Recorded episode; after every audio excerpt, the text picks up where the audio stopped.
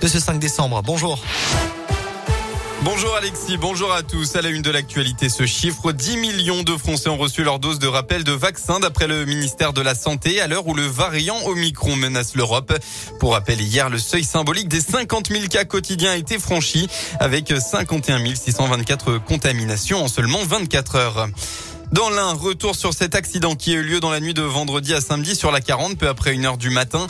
Un homme qui conduisait un poids lourd est décédé au niveau du viaduc de Charry en direction de Genève. Selon les premiers éléments de l'enquête, le camion a glissé sur la chaussée à cause des pluies verglaçantes. De plus, le conducteur n'avait pas attaché sa ceinture. La victime était originaire du Rhône. Dans la Loire, Saint-Etienne a fêté la Sainte-Barbe. 250 pompiers se sont réunis hier matin au SDIS pour une cérémonie officielle présidée par Catherine Seguin, préfète de la Loire. Près de 2000 personnes ont ensuite suivi la procession dans la soirée. Elles étaient encore plus pour assister au grand feu d'artifice tiré à 20h devant le musée de la mine. On passe au sport en rugby. Cette fois, l'ASM ne s'est pas laissé surprendre. Battu à Perpignan la semaine dernière, les rugbymen auvergnats recevaient un autre promu hier, le Biarritz Olympique. Et dans un stade Michelin balayé par la pluie et le vent, les Clermontois ont fait le boulot en s'imposant 39 à 11. Bonus offensif à la clé. Critiqués pour leur performance ces dernières semaines, les avants ont répondu présent avec une nette domination mêlée. Le talonneur de l'ASM, Johan Béhérégaray, a même inscrit trois essais. De quoi donner le sourire à l'entraîneur adjoint de l'ASM. Euh, Xavier Sadourny. Oui, je suis content de la victoire. Quatre essais d'avant, euh, comme on dit, le rugby commence devant. Les conditions n'étaient pas faciles et puis euh, on a été performant sur les ballons portés. Donc à partir de ce moment-là, quand on est performant, il faut en profiter. C'est très bien pour Béret, il a marqué trois essais. Donc on est très content pour lui, très content de, la prestation, notamment de nos avants.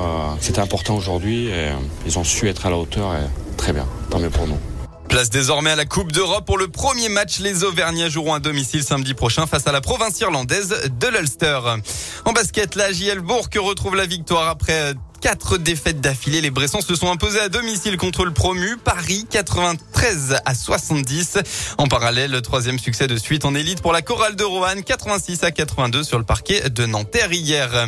Enfin en foot, fin de la 17e journée de Ligue 1. saint accueille Rennes tout à l'heure hein, à 13h et le Clermont Foot se déplacera à Montpellier dans l'après-midi. Coup d'envoi de la rencontre à 15h. On passe enfin à la météo. Quelques averses encore attendues partout dans la région avec euh, encore des températures proches de zéro. Ce sera même de la neige donc dans la région d'Ambert ou même dans le secteur de Saint-Étienne.